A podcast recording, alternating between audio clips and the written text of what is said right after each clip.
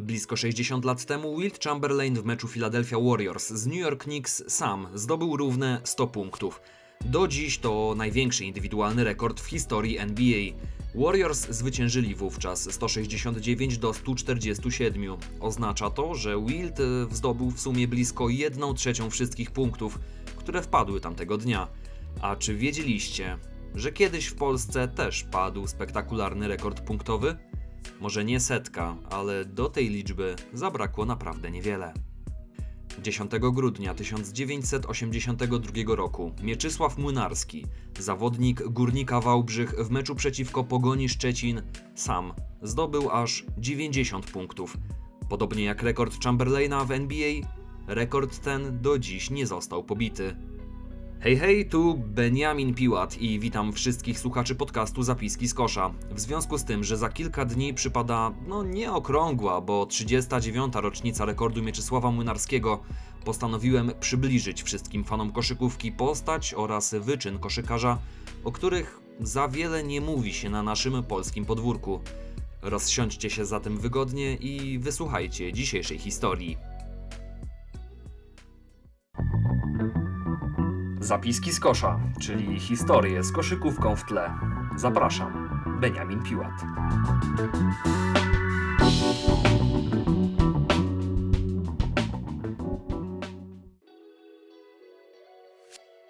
Mieczysław Młynarski urodził się 17 maja 1956 roku w Resku na Pomorzu Zachodnim.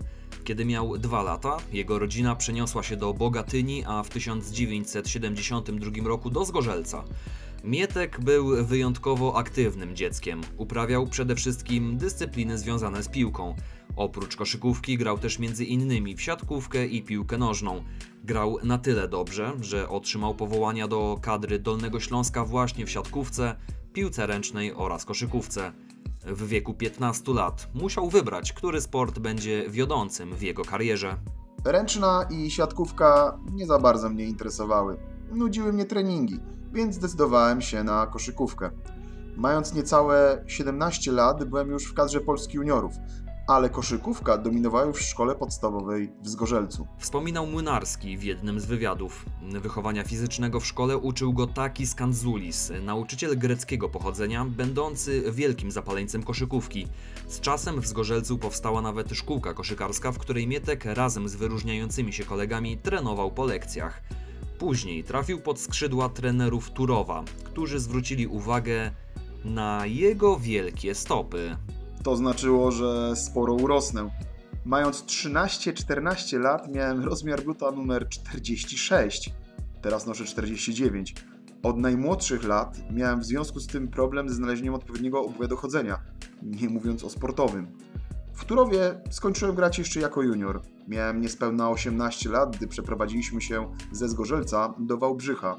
Zostałem zawodnikiem górnika, a rodzice otrzymali zatrudnienie i 120-metrowe mieszkanie. Swój debiut na boisku polskiej ekstraklasy zanotował mając 18 lat i już wtedy dał Polsce sygnał, że może osiągać niesamowite wyniki. Nikomu nieznany chłopak nagle wyszedł naprzeciw utytułowanej drużynie Wybrzeża Gdańsk i rzucił 36 punktów. Potraficie to sobie w ogóle wyobrazić? 36 punktów grając po raz pierwszy w seniorskiej drużynie. Wiele osób twierdzi, że to wszystko zasługa jego rzutowych umiejętności. Młynarski potrafił przymierzyć nie tylko z podkosza, ale i z dalszych części boiska, a warto tutaj dodać, że nie było wtedy czegoś takiego jak linia rzutów za 3 punkty. Na treningach miał niesamowite serie. Potrafił wysyłać do kosza piłkę za piłką. By stał się jeszcze lepszym snajperem, trener górnika Andrzej Kuchar zbudował specjalną maszynę, która zbierała piłkę po każdym celnym rzucie i wysyłała ją z powrotem do strzelca. Tak, Dziś tego typu sprzęt jest obecny praktycznie w każdym profesjonalnym klubie, ale wtedy, w czasach PRL-u, o takich maszynach można było tylko pomarzyć lub zbudować własne urządzenia. Musiał tylko trafić. Wtedy piłka spadała z obręczy prosto na ustawioną poniżej pod odpowiednim kątem ramę z rozpiętymi na niej wzdłuż i w poprzek gumami do ekspandera. Odbijała się od nich i trafiała w ręce strzelca. Młynarski miał genialny talent rzutowy. I właśnie ten talent rzutowy sprawił, że aż cztery razy sięgał on po wyróżnienie dla najlepszego strzelca sezonu polskiej ligi koszykówki. Lata 80. były dla Młynarskiego prawdziwie złotym okresem w karierze. Oprócz tych czterech nagród zdobył również wicemistrzostwo Polski w 1981 roku, mistrzostwo rok później, w kolejnym sezonie znów wicemistrzostwo, a w 1986 roku dołożył do tego kolejne ligowe srebro. Ponadto miał też kilka wyróżnień i nagród na arenie międzynarodowej. W 1977 roku dostałem z klubu talon na Poloneza, jednego z pierwszych w mieście. Dla mnie, młodego chłopaka, to był wówczas najlepszy samochód.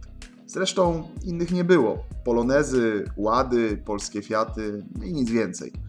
Wałbrzych wyglądał wtedy zupełnie inaczej niż teraz. Miasto tętniło życiem. Wszystkie kopalnie były czynne.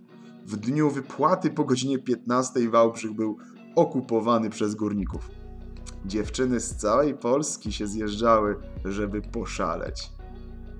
Takie były czasy.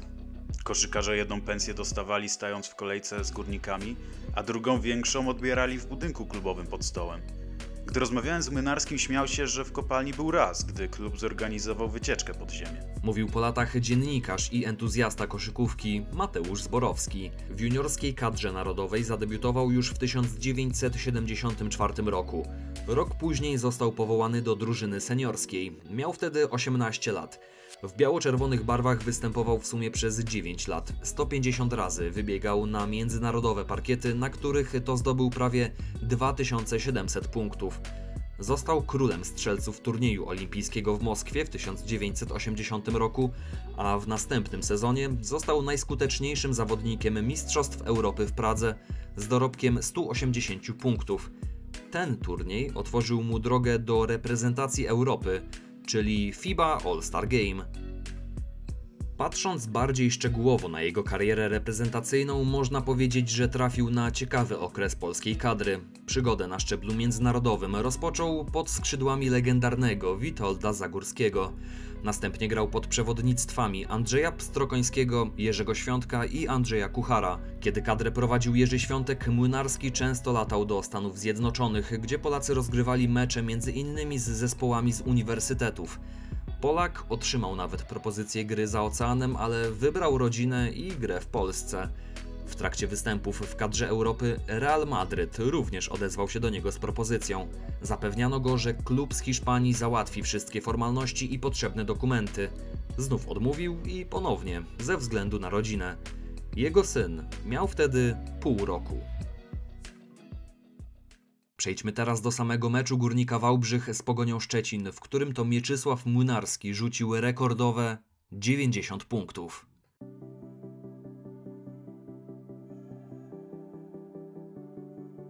Grudzień 1982 roku. Lech Wałęsa od blisko miesiąca jest już na wolności, a na półkach cały czas ocet i musztarda.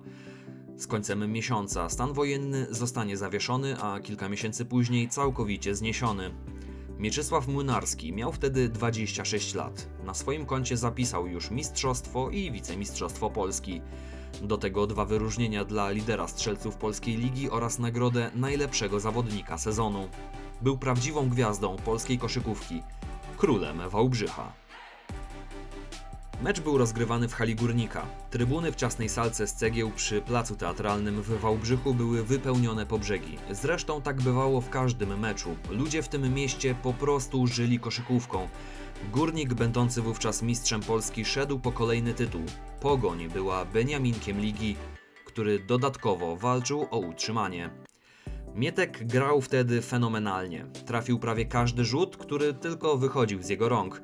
Mierzący blisko 2 metry skrzydłowy pokazał, że był prawdziwym liderem strzelców ligi.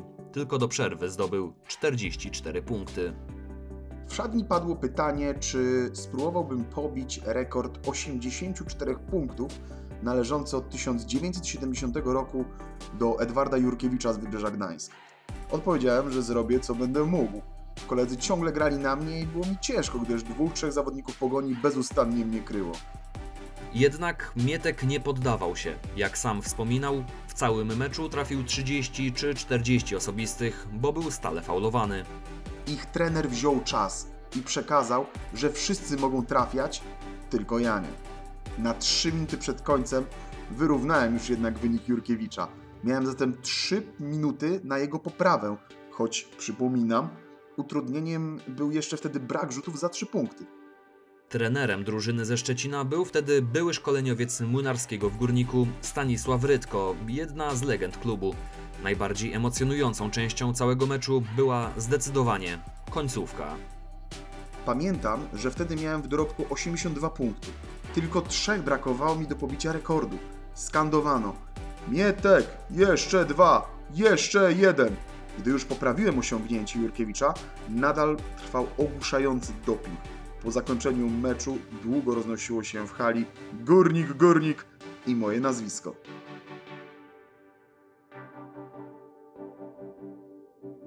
Dla Młynarskiego było to niesamowite, ale też bardzo męczące przeżycie. Przez kolejne dwa dni nie wychodził z łóżka. Nie mógł się ruszać, bolał go każdy mięsień.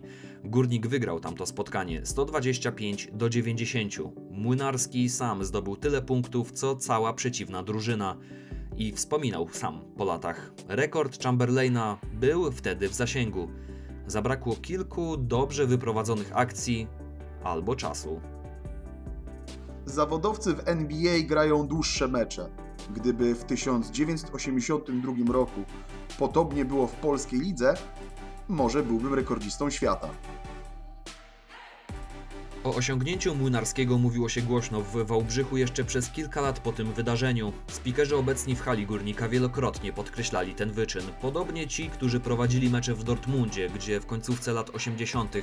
wylądował Mieczysław Młynarski. Zanim jednak wyruszył do Niemiec, zaliczył krótki epizod w Lechu Poznań. Jego wyjazd do Niemiec nie był wówczas do końca legalny. Bez problemu opuścił Polskę jako obywatel, ale nie jako sportowiec. Nie mógł grać w zawodową koszykówkę. Przepisy FIBA były pod tym względem bezlitosne. Dopiero gdy sprawa się przedawniła, zacząłem grać w trzeciej lidze. Rzucałem średnio 40 punktów na mecz, awansowaliśmy bez problemu do drugiej, potem do pierwszej ligi. Kończyłem zawodniczą karierę w wieku 37 lat. W Niemczech rozpoczął swoją trenerską karierę, którą kontynuował później po powrocie do Polski. W Wałbrzychu prowadził drużyny młodzieżowe i próbował też uratować seniorski zespół górnika. Mietek miał genialny talent, ale też nazwijmy to w ten sposób różne zainteresowania pozasportowe. Nie pracował dodatkowo nad elementami, które mogłyby spowodować, że byłby zawodnikiem światowej klasy. Miał szansę dorównać reprezentantowi Jugosławii Drażenowi Delipagiciowi, uważanemu wtedy za najlepszego skrzydłowego w Europie. Tamten trafił potem do Realu Madryt, grał w lidze włoskiej, ale zdecydowanie lepiej bronił, był lepiej przygotowany fizycznie i wytrzymałościowo. Wspominał Andrzej Kuchar, były trener Młynarskiego. Dziś polski Wilt Chamberlain ma zupełnie inne zdanie o koszykówce niż kiedyś. Uważa, że cofnęła się ona w czasie, zwłaszcza w aspekcie szkolenia młodzieży. Zamiast na technice, trenerzy skupiają się na taktyce. Mecz, w którym obie drużyny trafiają łącznie 120 punktów, nie może być interesujący, przyznaje sam Młynarski. 90 punktów w jednym meczu. Do dziś to rekord polskiej ligi koszykówki. Ogólnopolskie media nie rozpisywały się szczegółowo o tym wyczynie. Za to Wałbrzych żył tym wydarzeniem przez długie lata, a Mieczysław Młynarski otrzymał za ten występ zwykłą premię meczową. Dziś niewiele mówi się o takich osobach. Szkoda. Jak widać na naszym własnym podwórku działy się rzeczy, o których niektórzy być może nie mieli pojęcia. Jeśli zaciekawił Cię ten materiał, prześlij go dalej do innych fanów koszykówki. Zostaw też suba i lajka pod odcinkiem. To tylko kilka kliknięć, a daje naprawdę dużo. W przyszłym tygodniu pozostaniemy w klimatach polskiej koszykówki czasu PRL-u.